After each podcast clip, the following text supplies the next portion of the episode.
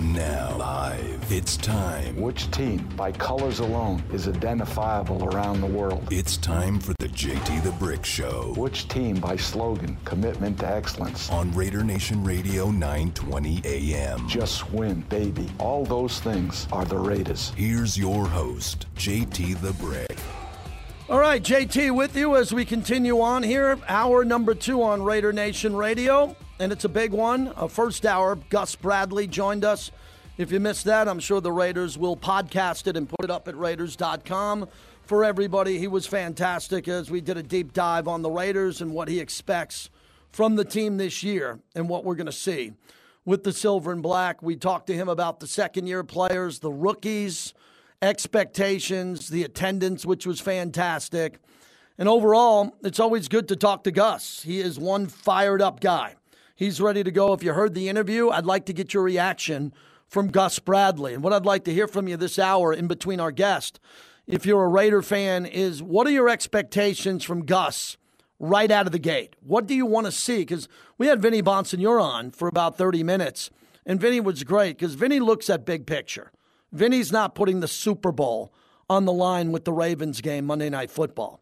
But a lot of Raider fans are doing that. A lot of Raider fans want to make sure that this is a team that gets out of the gate quickly and puts themselves in a playoff position. Gus has never been the defensive coordinator for the Raiders, and now Gus is at a spot where he's got to get these guys ready to go in the offseason. My big issue is this with Gus Bradley. Gus Bradley's got to figure out his game plan for what to do with the players that he has, because he got a couple of players in the offseason that are starters. That would be Yannick Ngakoue coming off the edge. That would definitely be Trayvon Merrig, who's going to be the free safety, the starter. He better be. He better be. He better be ready to go, and I think he would be ready to go at free safety. And then Casey Hayward, who is a cornerback who's a two-time Pro Bowler in this league, and he's better than any cornerback on the Raiders. Then you have to mix in how much is Trayvon Mullen going to play? How much is Maxx Crosby going to play? As I told you, with all the depth that they have, I would leave Mad Max alone. I'm a Max guy. I'd leave him alone and I'd let him start. Some people think he's going to come off the bench or play less snaps. The only reason why Mad Max should be coming off the field is if he's getting too many reps in a game and they want to keep his legs fresh because there's an extra game this year. But I don't think you take Mad Max off the field because you think there's someone coming off the edge better than him. Clelin Ferrell is an interesting player for me. I think he is a very good player, a very good player who's taken fourth overall out of Clemson, a type of captain player that you build an entire franchise around because of his leadership and the way that he can play, but he's got to prove it. And is he better on the inside or on the outside? I think he's probably better on the inside. But the good news is you can stunt and you can move him around. And if you take, say, Yannick Ngakoue off on a second down, you don't take him off on a third down, maybe that's where Clelin Ferrell's coming off that side, Maxx Crosby's coming off the other side, Solomon Thomas, Jonathan Hankins. The interior of that defensive line is really important to me. It's another group. You know, when Peter DeBoer talks about his team, he talks about the group. That's a big hockey term. The group is good. The group is ready to play. This group bounces back together. Well, if we talk about the defensive line, the interior defensive line for this team, going back to Jelly Ellis, whoever you want to put there in the middle, I think they vastly underachieve. I don't think they're great players. They're not Pro Bowlers. Darryl Russell, may he rest in peace, was a great player, came into the league a two-time Pro Bowler. So that's a guy who came into the league ready to play and ready to be a disruptor. So with everything going on, with everybody playing and competing, Gus Bradley came on, and he, I asked him directly, what are you going to do with these players with reps in the preseason? So for Raider fans, this is another really important topic for you. It's a summer topic. It's not a regular season topic. It's a summer topic. How much do you want to see the players play in the preseason? I want to see them play more than the average Raider fan. I am not a big believer. You know, a lot of people on the radio say, Aaron Rodgers doesn't have to show up. He's the M V P. He doesn't have to play a play. Yeah, Aaron Rodgers goes to the N F C Championship game. Raiders don't make the playoffs. So the Raiders play the Ravens week one. You have a big decision to make. Do you want to rest the starters and have them ready for week one with no reps or little to no reps? Or do you want them to play in the preseason, get a fair amount of snaps, so when they come into that Monday night game, they're ready to play, and they got their cardio up, and they got some experience playing in the games? What's the use of just putting all rookies in? I know some guys are going to be fighting in that third preseason game to make the team. But overall, I would like to see this non-playoff team from last year that should have been in the playoffs get some reps in, not only in those workouts that they'll be doing with other teams, but in preseason games. Now, look, Derek Carr doesn't have to play, but why why not? Why, why, why don't you want to get Derek Carr some reps with these wide receivers? Zay Jones, Willie Snead, John Brown, Edwards, Renfrow, Ruggs. You don't want Carr to play in two out of the three preseason games? What are you worried about, him getting hurt? No, you can't worry about that anymore. Derek Carr's been a veteran, been around here forever. You got Marcus Mariota, a very good player, backing him up. Well, we're going to see more of Marcus Mariota in the preseason. But I'd like to know from you today on Thursday, because we just had Gus Bradley on on this topic, what do you expect to see when it comes to playing time with practice and getting these veterans and young players playing on the field together so they can build some chemistry? Or would you just like to flip the switch on Monday Night Football in front of sixty-five thousand lunatics and hope that all these guys are lined up in practice? They haven't played much together in the preseason, and they go out there and do what? Stop Lamar Jackson, and then on a short week go to Pittsburgh and beat Ben Roethlisberger? It's a very simple question because the league is shutting down. The Niners and the Texans are shutting down their workouts because they're afraid of injury. They don't think it's productive. I don't agree. I think there's got to be a happy medium. I think these guys got to play together. I want to see Kuntz play in the preseason. I want to see his bend. I want to see him coming off the edge. I want to see Alex Leatherwood, a projected starter at right tackle, play right tackle in the preseason. And for those, if, if there's going to be an injury, the injury could happen in a preseason game. It could happen in week four. Don't tell me you can predict injuries. The problem is fans get all crazy and worked up when an injury happens at practice or in a preseason game, and they say, oh, my God, how was he playing in that game? He shouldn't have played. We didn't need him in that preseason game. Well, again, it could happen anytime. It's a fluke. Injuries happen out of nowhere. I would like to see this Raider team get some reps in and play in the preseason and play better. seven oh two, three six five, nine two hundred on your opinion on that specific topic. We got Raider fans streaming this show all over the world. I got to hear from a couple of Raider fans because Gus Bradley and John Gruden, I think they're workaholics. I think they want to get these guys on the field. But maybe in the back of their mind, they're listening to what's happening around the league with the players, and maybe the players and some stars don't want to play at all. Tom Brady is not going to play in the preseason. He doesn't have to. Derek Carr is not Tom Brady. I want Derek to stay healthy, but I think Derek's got to get his groove on and throw a couple balls in the preseason just to get some timing down and some rhythm down because he's playing in a big game right out of the gate. Your opinion on that, seven oh two, three six five, nine two hundred. All right, Chris Matthews is going to join us in about ten minutes, and I'm excited for this game tonight. I watched the Islanders, the team of my youth, uh, beat the Bruins last night and closed them out, and that was dramatic. The Nassau Veterans Memorial Coliseum, where the Islanders play, the barn as they call it now, was as, about as loud as any place you'll ever hear. It was so bleeping loud, the place was going nuts.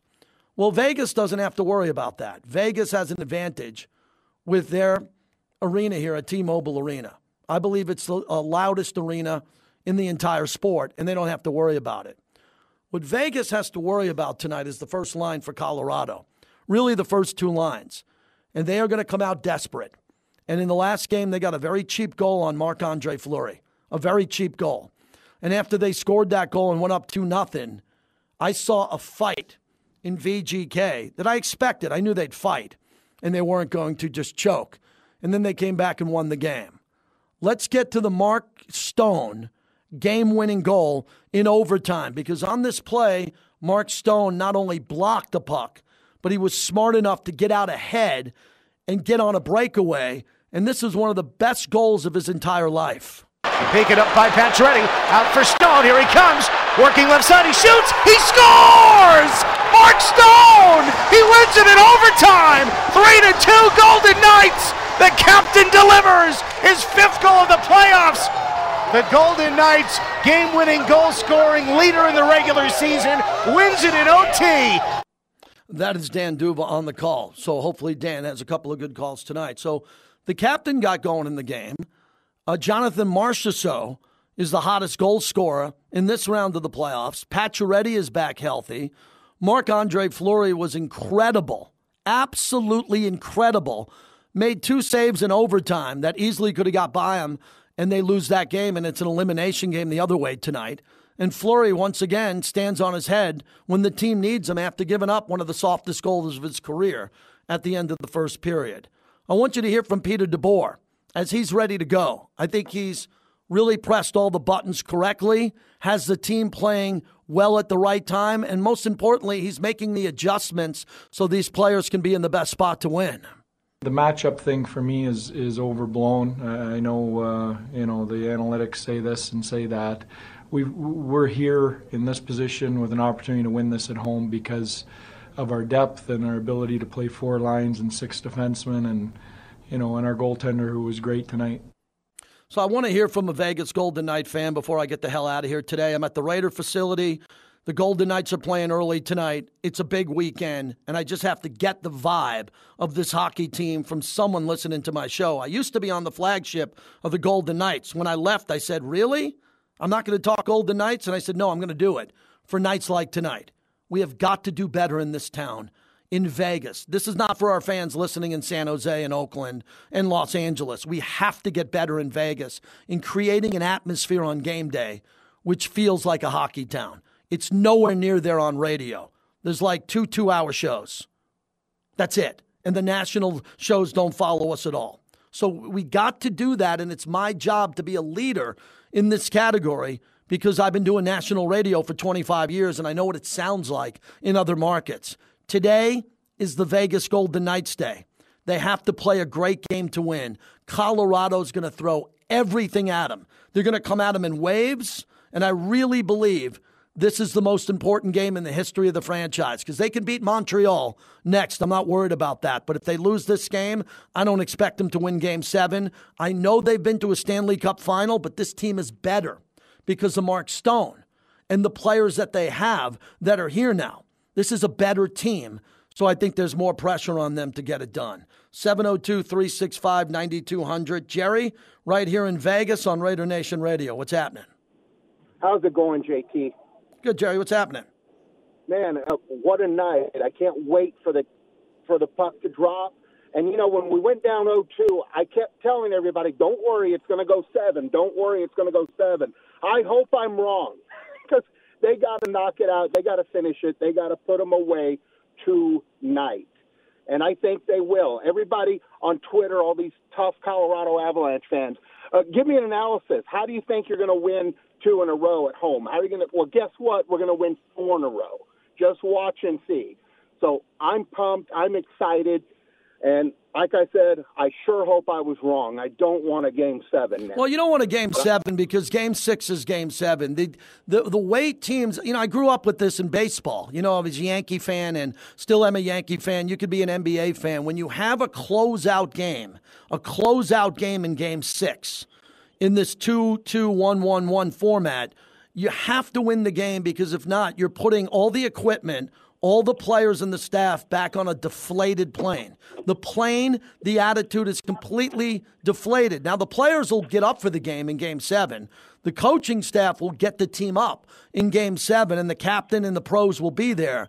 But you just can't expect to win. You have to almost expect to lose that game and hope for the best. And now you have one of the best home ices in all of hockey. Just take care of business. Get the crowd in the game early, score a greasy early goal, and mentally defeat Colorado because I think Vegas is a different team at home, and they just won their biggest game on the road. I'm very optimistic tonight.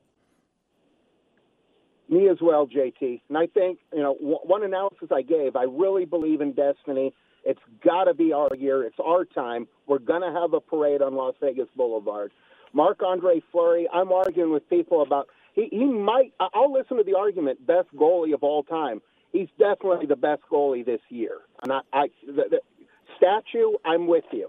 We got to get that statue up and going. Yeah, you know, a couple of guys in town I appreciate it who mocked me on that topic, and they're just the mockers. You know, they don't do a show this good, so they mock me because they'd rather talk about me. When it comes to this topic, I said this early on.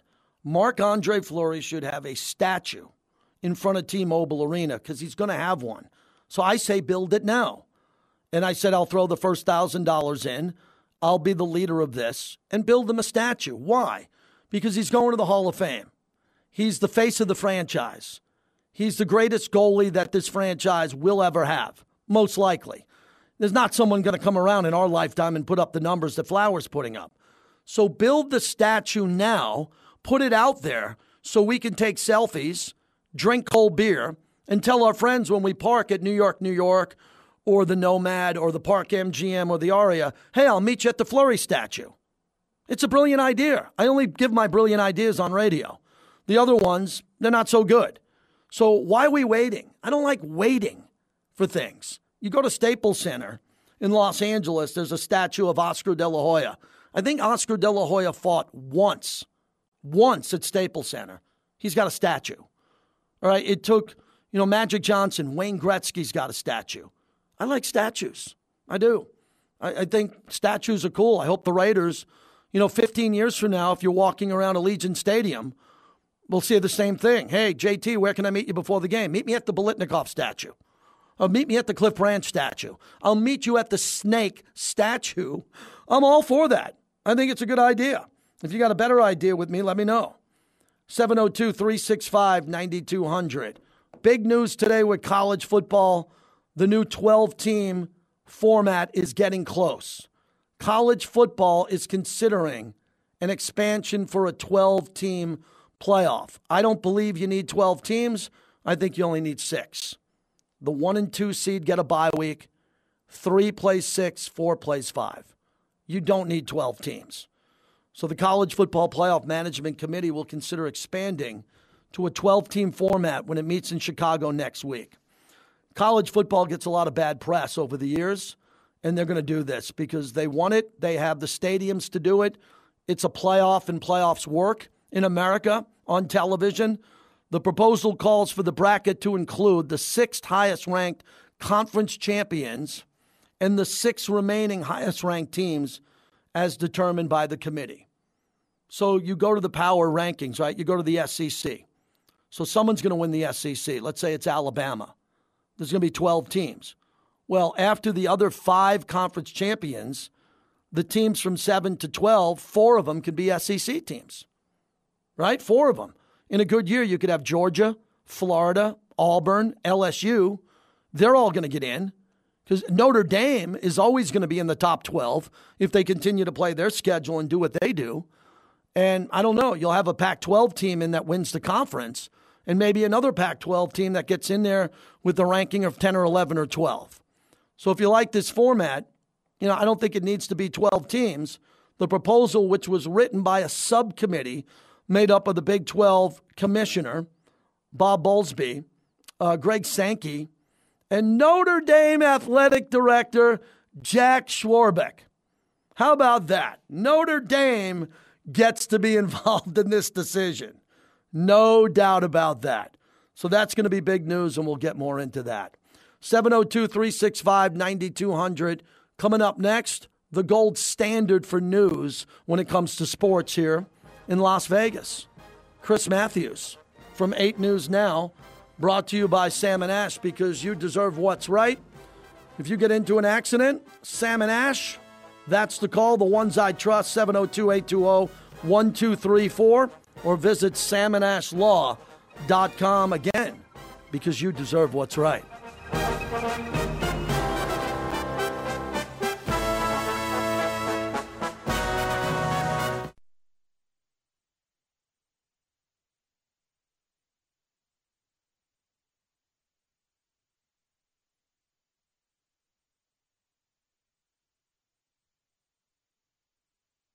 We knew we were gonna. There was gonna be moments we were gonna have to weather the storm and and uh, you know, bend but not break.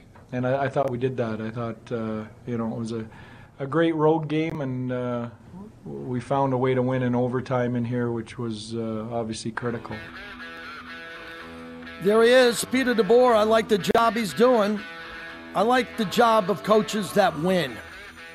I do, and I think this guy's had pressure on him, and he gets it done. He gets it done in Game seven, that's for sure. Hopefully we do not see a Game seven, or my good friend Chris Matthews will have to go back to Denver in the Ball Arena, where I watched I watched your live hit, and I've been seeing some of the social media after your experience there. Let's give it up for those Knight fans that had a literally push and shove their way out of that building. There were a lot of chippy Denver fans, huh, Chris? Yeah, it was. Uh, thanks, J T. Yeah, it was. Uh, it was a lot of fun. I mean, these fans. I, as soon as the game ended, I said to our photographer, "Man, Tim, we got to run down there and grab some of these fans," because we had talked to them prior to the game, and they were all fired up. In fact, a couple had said, "Hey, we predict the final will be three two Vegas." Well, they were right on. So, uh, congratulations to uh, Mercedes ten with that perfect prediction. But, uh, yeah, after the game, some of these fans were saying, man, we had beer thrown on us. And, and they were, I mean, they were hooting and hollering, and the Go Knights go. And, and they were just having a blast. And the one lady said, come on, come come to Vegas. We invite you to come to Vegas for Game six. And they were having a real good time and, and just enjoying the moment as, as they should have. That was a huge win for them. Hey, Chris, you travel a lot, and especially you're traveling more and more with pro teams, the Raiders. Isn't it special now for you who've been doing this a while to see fans actually spend the money, come out of COVID, buy the plane tickets? I'm sure some local fans in Denver were Knight fans, but the ones that made the pilgrimage there, they deserve a lot of credit, especially that building wasn't at full capacity. No, it wasn't. And and some of the tickets that uh, I asked them how much they had to buy these tickets for, and it was pretty expensive because, like, as you mentioned, uh, they are, they're only allowing uh, ten five, I believe it was, ten thousand five hundred for the uh, for the game. So in an eighteen thousand seat arena, uh, those p- tickets were pricey. And it is really neat to see the fans, pro th- this city become a pro sports city where fans embrace the franchise, love the franchise, make the sacrifices to buy the tickets, to go to the city, to enjoy the games. It was the same thing in uh, Minnesota. We saw the we saw fans fly up to uh, uh, Saint Paul for the games up there. And so, yeah, it really is neat to see how Vegas is transformed into that pro city with a passionate fan base. Chris Matthews, eight News Now. Uh, Chris, it's interesting because you know Mister Foley, Bill Foley, as good as anybody. When he was awarded the expansion team, you've been up to Montana, you've seen him on the road at the vineyards, you know this man. And look, you go back to that Minnesota series, a lot of people that I was talking to around the organization and people we both know, a little bit dicey on who's going to be back and the pressure if they didn't get out of the first round. Now everybody takes a deep breath after Mark Stone scores that overtime goal. Yeah, you know what, I mentioned it in a in a tweet a while back too, that uh, Bill Foley was the guy who demanded to uh, Kelly McCrimmon, the general manager and the, the president of the hockey operations, George McPhee, we got to keep Marc-Andre Fleury here. Remember, there was all the talk, trade rumors, talk of uh, of letting him go, and he's getting a little bit, you know, up there in years. But Foley wanted him here. And, uh, boy, what a difference it is. I think he made the right decision, didn't he? He did. And, you know, Chris, I thought that they were going to go back and forth with the goalies. I wasn't surprised that Leonard got the start because Fleury went to Game seven and had to be a little bit gassed against Minnesota. And I don't think it was really fair to Robin Leonard. The team didn't look well, good in that game. He gave up a couple of goals that I think he'd won, wanted back. But I don't think Fleury would have won Game one, too. And now all of a sudden Leonard's on the bench from here on out. How do you think that story's being handled in town? I think it's well. I mean, Fleury wins. Is, I think his save percentage, I was looking at it either last night or this morning, it's like one point eight eight. He's playing phenomenal, and goalie comes up with the big saves in, in Game five to preserve that win when Stone scores. So he is playing really, really well. And uh, nobody nobody faults Leonard for losing that Game one. That's just a tough situation. Coming off that emotional seven-game ride with the with the uh, Wild, who were just awesome and, and big and heavy, and they're fast and they're good. Um, so that was, that was a big, big deal. So get, you know, give Leonard the start there, get Fleury some rest, and then you ride Marc-Andre Fleury, and he's been playing phenomenal hockey. You almost have to go back to that, uh, twenty seventeen, twenty eighteen year when when he rode the team right into the Stanley Cup uh, final with Washington. I think he's playing as well then as he is now, and here he is a few years old, you know, a few years older. So I, I, you know, you really have to tip your hat to Peter DeBoer and what he's done with the two goalies, and there's no complex. You, you may have seen the uh, the video with uh, Ryan Reeves, who was a healthy scratch in, in Game Five, and after all the players are coming off and they're they're hugging, they're excited. You know, what was really interesting was after Game Seven against the Wild, I focused right on Fleury, what he would do in the reaction. Well, guess what? Leonard comes. Come skating up to Fleury, gave him a big, gigantic hug, and they hugged for a couple of seconds there. I think I think there's a lot of mutual respect, and there's no animosity between either one of those guys, and I think everybody understands that. Chris Matthews, eight News Now, as we wrap it up. Chris, this is important because what I like about this offense and the snipers, every once in a while, one or two of them go dark. You know, Carlson will go four, five, six games without a goal. Marceau. Now Marceau's hot. Pacioretty's hot. Tuck is flying around, and Carlson... while Bill, who needs to get going, made that pass in the high crease to Marceau on that goal, which was pretty much an open net for him.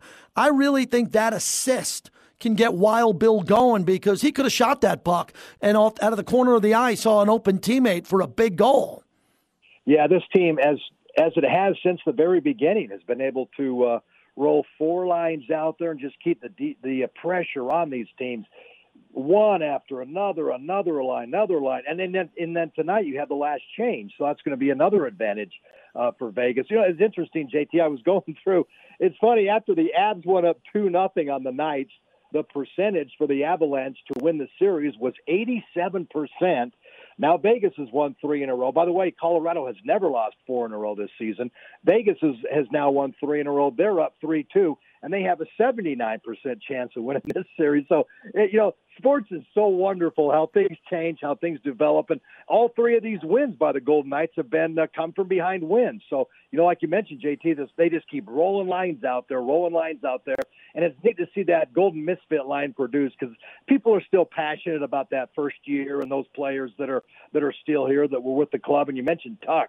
How great is that guy? The power forward. He's doing more things with his uh, with his game and his skills, and, and that's coming along. So it's I cannot wait for this game tonight. Uh, it's going to be fun, I think. Chris Matthews joins us early start tonight, six o'clock, getting ready for V G K in a clinching game six against the Colorado Avalanche. Chris, you were just in Denver for the pressure that was on V G K to get past Minnesota. What's the pressure like on this first line? It's one of the best lines, clearly, in all of hockey, and they don't get going against V G K, and a lot of these guys are starting to get the heat from the Denver media. I'm seeing that at least on social media. They have an advantage with that first line. I don't think a big advantage, but what's the pressure on them to get going tonight and carry the team?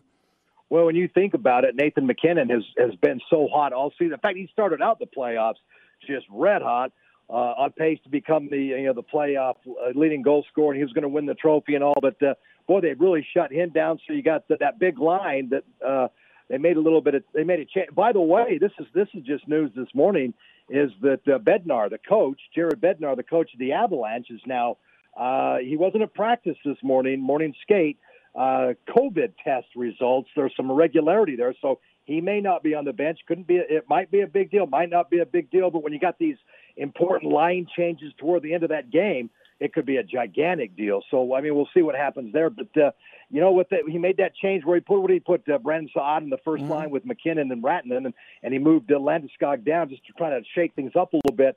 Might do the same thing tonight. We'll have to wait and see. But, uh, yeah, the Vegas has shut down that uh, that top line five on five. And, Chris, one more on the game when I, I take a look at what needs to happen tonight. As we introduced you, we played a Peter DeBoer soundbite coming in, and I like his demeanor. When the team's winning, it's calm and cool. He talks about the group and how they're all lined up. And when they're losing, he's not a panic guy, doesn't show a lot of emotion.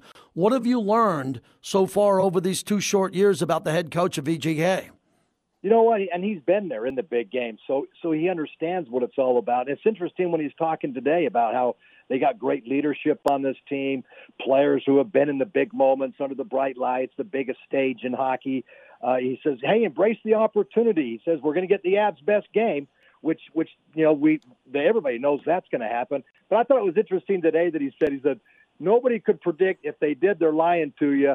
that we would have an opportunity to close out the Avalanche in Game Six. So it's uh, and he says it's very hard to win. You know, that, that last closeout game, which is just a cliche, but a, a reality. Just they're going to come fired up. They haven't lost four in a row all season, so the Avs will come in here skating hard and, and looking for a, an upset. And it, it, it's going to be fun to see. Well, you know, I never text you when you're on the air. I know the rules. And last night, Brian Loftus is coming out. It's eleven o'clock. My wife and I are wrapping up the day. And I'm like, wait a second. eight News Now's got Guns N' Roses tickets. Why am I waking up at, at nine in the morning getting in the portal as a P S L holder looking for pit tickets? I go, there must be a bowl of tickets over there at eight News Now for Guns N' Roses. You know, it's funny you say that, but I did get up and get on that portal and get my tickets to A C D C this morning. It's crazy. That stadium over there, Raiders, it's going to be fantastic for the Raiders. These concerts come in here.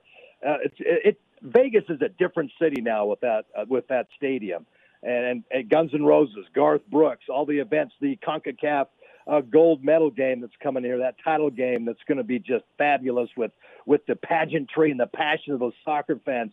So it has changed the landscape of Las Vegas. You know, it's interesting. Yeah, I got the the, the uh, Gold Cup tickets for soccer. Imagine that if it's U S A Mexico, what that would be like. Oh, that'd be crazy. I can't.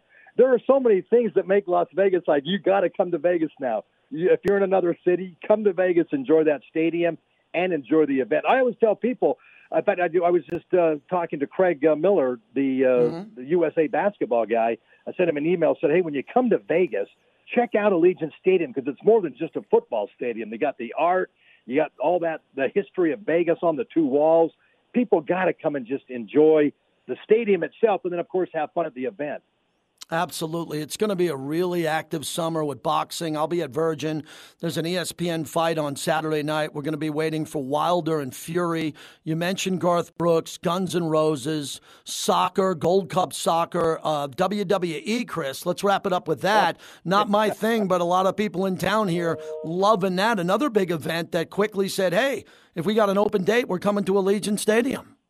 Nothing like Las Vegas. And there's, well, and, and even you mentioned it, you got the uh, the football kickoff classic with B Y U and Arizona coming up. So a lot of unique, fun events. And, and like you say, that W W E, people absolutely, they're fanatic. They're, they love that stuff. And, and that's going to be a huge event.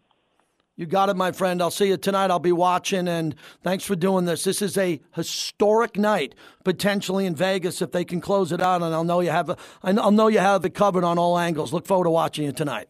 All right. Thanks very much, J T. Have a great show. You got it. There he is, Chris Matthews. Good friend and the gold standard here for sports directors. Been doing it a long time and happy that we can get him on the show. Yeah, I mean, you got to you got to have a lot if you want to go to every event at Allegiant Stadium. I mean, you want to go to Guns N' Roses and all these events. You know, it's priced for Vegas. And there's a lot of people now that are talking about the pricing of tickets. How much is this going to cost? How much is it for a Raider game? And again, this is not the time to complain. If you're not going, don't complain. If you're going, be fortunate. But what's different for me, living in L A for ten years, living in the Bay Area, lived in San Diego, and living in Vegas, what's great about Vegas, it's it's it's very easy to shut up all the complainers. Parking, pricing, how do I get there? In Vegas, you don't have to listen to them because in Oakland, that's all they did. Oakland, everybody complained about the politics, and they're losing all their teams because everybody, and I'm not talking Raider fans and A's fans, I'm talking mostly the politicians who made it very difficult. You know how difficult it was in Oakland for the Raiders just to get a meeting to talk about BART or a meeting to talk about stadium egress, a meeting to talk about events with those fraud politicians in Oakland who are, are just robbing that community. And now you come to Vegas, and it could be the governor, it could be the mayor, it could be casino executives, whoever it is. Everybody wants to meet and get stuff done. That's what's fascinating about this town, is that, yeah, this town's got its ups and downs, but when it comes to doing business, people don't want to lose business here. They want to get to one hundred percent capacity. They want to fill up the casinos. They want to develop and build new properties. And no one complains as much. And when they do, I just noticed that most people look around and say, stop, stop complaining. No one's listening to your complaining. We're trying to have a great time here. This city is better because we have a, a better time here. More people are on board to have fun in Las Vegas, and that's how it comes together. seven oh two, three six five, nine two hundred. Ferguson is in Cleveland on the Raiders mobile app. What's happening, Ferguson? Oh, all right, J T, doing good, doing good. Um, just calling for a couple of things. What you just talking about, people complaining. It's like, look, and I told friends of mine, I said, you think the black hole, I mean, you know, the Death Star looks good. I said, you just wait till you see that black, white, and silver in that audience, in the stands. I said, it's, it's going to be crazy. It's going to be crazy. And um, people was trying to compare it to uh, the Rams Stadium. To me, I said, I said, look, the Rams Stadium is like, um, to me, it looked like a, a, a something out of The Mandalorian. But I said, when you look at the Death Star, it just is incredible. And then a little, little thing, I don't know if you ever noticed, a little thing, if you look at certain um, t- television talk shows, mm-hmm. they're uh, where they sit at, where the, uh, you know, the, the commentators they sit at in the studios, it kind of has that Death Star look to it. It has that the white going around, the whole mm-hmm. little, uh, you know, the counter and everything, and, and it's just incredible. But what I wanted to tell you about was, yeah, I want to see them get some action in because there were too many times last year, and I watched the Raiders play, and I sit there and said, I don't, I'm feeling good, but I don't feel too good mm-hmm. because somewhere then that defense on the third and long, they're not going to be there. They're going to be get toasted. Basically, to me, it was looking like seven on seven. Seven on seven. The drills. Defense was terrible last year. The defense, for even the players that played well and play hard, we mentioned Maxx Crosby and Littleton and Kwiatkowski, and the players who were available, they weren't available last year. The players weren't healthy due to COVID, due to injuries, young players not lined up correctly. Everything that could go wrong on defense last year went wrong, and that's why it was so important to get Gus Bradley in here to clean it up. I like Paul Gunther. He was good to me. I think he has really good defensive principles. The only mistake that I saw him have, because the players, a lot of the players made the mistakes, but I don't think Paul Gunther had him lined up right. I don't think the scheme was right, and the players were out of position, especially on third down and in the fourth quarter, and I think Gus Bradley's going to clean that up. I hope so. That's what I'm hoping. That's what I'm hoping. I got confidence he is. I, I really do have confidence yep. he's going to be able to do that. Take care. Hey, thanks for listening in Cleveland. I'll be out there for uh, the Hall of Fame. I'm flying through Cleveland. I'm taking my wife to the Rock and Roll Hall of Fame on the Monday when we leave. So I'm really looking forward to getting to your uh, part of the country. It's going to be a lot of fun. Oh, yeah. Enjoy it, J T. Thanks. Appreciate it. Yeah, I just uh, got an invite to Charles Woodson's celebration in Canton, Ohio. I'll be there for Coach Flores's. Never taken my wife to Canton. I've been there four or five times. The Bolitnikoffs are going. The Plunkets are going. And Raider Nation's going. Every Raider fan that can make it to Canton in August in support of Charles Woodson and Tom Flores, I hope you can make it. And just get there and be in the crowd and wear Raiders gear and appreciate the history of the N F L and the influence that the Raiders have had. The sports professor, Rick Horrow, is going to give us a big update on how the sports world is opening up next.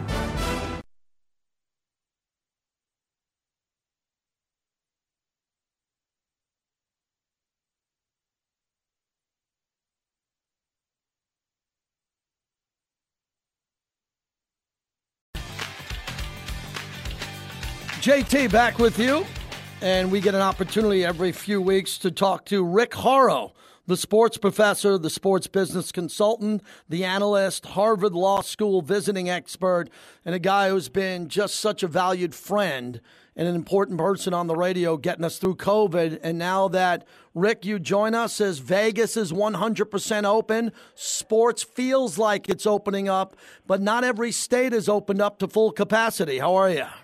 I am really good, and, and so in, in tribute and honor to the fact that everything is opening up, I'm going to demand some compensation. Here's what it is. The Dolphins, as you know, play at Allegiant week three. So we're either going to play golf on the Saturday or the Monday, and then you're going to show me the town. What do you think? Absolutely. You're all locked in. A couple of steak dinners, and we got a lot of steakhouses that have opened up since you've been out here last time. What's with the U S F L? Tell me about what's going on. More football. I'm watching a new spring football with no fans. I'm not really that into. Why is that brand coming back? Well, because people think because of uh, uh, streaming, there is a niche content for everything. And then second, people think that because football is an avid sport that everybody likes, that automatically one of these forty-eight thousand leagues is going to survive. And then Fox with a fairly strong welcome to the family from Eric Shanks. My sense is, the president of uh, Fox, my sense is he, he said that before he got the call from the N F L. That, I'm just saying. But, you know, at the end of the day, fan-controlled football league, Major League Football, your call football, Johnny Manziel, take me to the bank, I'll come to Vegas, Memorial Football, X F L.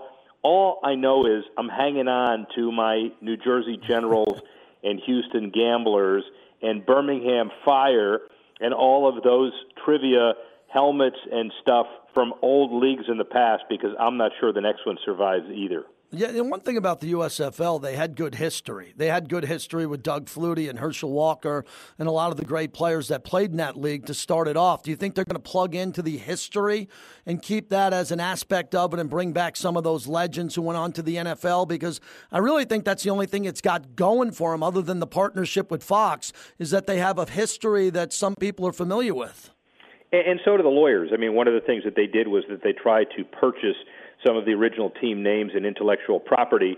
Uh, they've not told us which ones. I'm assuming it's the Generals and the Gamblers and some of those other teams. And, you know, they were pretty stout in those days. The conundrum is that if you wave the dollars around and attempt to go head-to-head and get star power, you're going to run out of money pretty quickly. And if you don't, you're destined to be just another your-call football or fan-controlled football league. Uh, Rick Horrow, the sports professor, joins us. I thought it was an interesting story, the way that Dak Prescott's deal with the Jordan brand was announced. I didn't see anything with Nike. Can you distinguish between Nike, the Jordan brand, the connection with Jordan to Nike, and how it seems like Jordan, Michael Jordan, is gaining so much power with college athletics and in the N F L with these endorsement deals, that I'm hearing more about Jordan than I've ever heard about Nike? Yeah, it's a really good point, especially with the whole name, image, and likeness stuff coming up fairly soon. And at the end of the day, Nike controls. There's no mistake about that. But the idea of feeling like an independent Jordan brand, even though Nike, again, controls marketability and financing and everything else, uh, this is one of those things where young athletes, frankly, may know more about the Jordan brand than the Nike brand, and you got to appeal to those young athletes, both the people who are going to endorse and the people that are going to buy the sneakers. What do you think about life without LeBron? It's been a big topic for me this week with the Lakers eliminated. That's a massive fan base that is not interested in the Clippers, will not watch, and they're not going to watch a lot of, you know, what's happening with Atlanta and Philadelphia. How big of a loss is it for Adam Silver for the first time ever to have LeBron knocked out of the first round?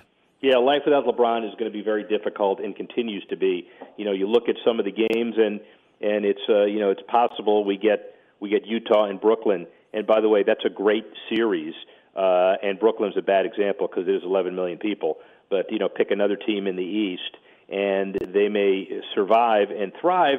And it just doesn't feel the same whether he's thirty-two or twenty-eight or ninety-four or number six, whatever he chooses to do. Uh, the N B A faces a certain challenge. The star power in the bubble was the great way to transcend the pandemic last year, not so much this year. Rick Horrow's our guest. I, I was disappointed to hear Sam Darnold say, the quarterback of Carolina, I'm thinking about the vaccination. Really? What are you thinking about? You've had months to think about it. Uh, mil- you know, all the people that have died around the world, and a guy who went to U S C can't make up his mind in ten minutes. And now I know that the N F L and a lot of teams are doing better than other teams as they're trying to get up to this eighty-five percent, eighty percent vaccination rate. Is this a big issue for Roger Goodell going forward? And are owners and coaches going to have to come down on these players who still haven't been vaccinated? Well, you know, it's just, it's funny you should say. I just saw a tweet. I got to read a little further, but DeMaury Smith, the head of the union, is strongly encouraging the players to get vaccinated. That may be the first thing that Roger and DeMaury Smith have agreed on in, you know, nine million years. Um, and how about how about asking John Rahm if he wants to reconsider right. getting vaccinated, right? So, so athletes have a responsibility, just like other human beings, not only to stay safe, but to keep their neighbors safe as well, and that should be an important consideration. One last thing I want to end on the N H L. You know, I'm here in Vegas, and Vegas and T-Mobile's one hundred percent capacity, and it's a big market now for the West because it's an exciting market. Tampa Bay's the reigning champs. We saw the Islanders advance over the Bruins. I got to give Gary Bettman credit. I've known you for twenty years. I've been really hard on him. Now the move back to E S P N, the way the sport is growing again, expansion in Seattle. Are these the glory years coming forward for the National Hockey League? six hundred fifty million dollars expansion fee, five hundred million dollars in your market in Vegas. I had Gary on my comeback ser- series with Foley and Lardner, and uh, as long, along with Fred Ridley, the head of Augusta National, Andrew Ruggiero, the, the Hall of Famer, Hockey Hall of Famer. What a great uh, group. Gary's been a good friend. We talked for a while about his greatest accomplishment, and his greatest accomplishment is building the brand and uh, dodging the second guessing. And obviously what he was ta- second guessing, uh, what he was uh, talking about was people didn't think Vegas was going to work. He just toured the billion and a half dollar new U B S arena uh, for the Islanders, which may be postponed a couple of weeks because of the way they're playing. The Seattle Kraken with Climate Pledge uh, uh, Arena uh, opening up in, in October. So his legacy is a couple of things. One is the E S P N New Deal with expansion on its heels. And the second, which is really, I'm sure, very important to him, which is that you like him again. Yes, that is important. If J T the Brick's on your good side, that's a good thing. Take care, I'll Professor. Rem- Hit him straight. Him, I'll, I'll tell him. I'm sure it's going to make his week. Thank you. There he is. R- Rick Horrow, the sports professor. Appreciate him coming on because he adds the business element that I always want on this show. We want a gambling element. We want a business element. And COVID really was thrown into both of that. And Rick, as the visiting expert at Harvard, really sits down and talks to a lot of business people about how sports is coming back. And it's a good way for me to wrap up this week because I'm sitting in the Raider facility, and I don't know how much this place cost. I can't give you the exact amount. It's glorious. I mean, I'm looking out a window, and I'm looking into the facility, and this podcast radio studio is nicer than any N F L team has. It should be. It's brand new. The practice fields are amazing. There's a Raider image in the lobby. The location is beautiful here in Henderson. Mark Davis is building a headquarters for the Las Vegas Aces next door. We have T-Mobile and what's going on with Bill Foley tonight. And then all the concerts that I mentioned all week long and everything that's going to be happening here in town. Great week by Bobby, Pete Rose, Gus Bradley, all the guests we had. Thanks again to the Raiders for giving me the opportunity to be here. Vinny Bonsignore, who joined us, Chris Matthews from eight News Now. You just heard the sports professor, Rick Horrow. You can find our Gus Bradley interview, I'm assuming, pretty quickly here. That'll be at Raiders dot com. If you missed that, I'm heading over to Virgin Hotels for their relaunch, their real grand opening for the next three nights. So Richard Branson is in town. A lot of friends are going to be there. Hope I see you there if you're coming through that property here. And Resorts World right behind that.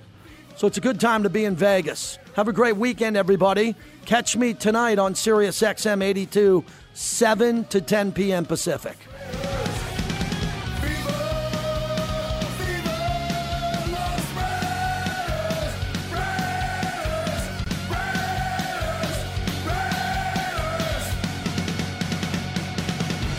Have a good night, everybody. All right, take care.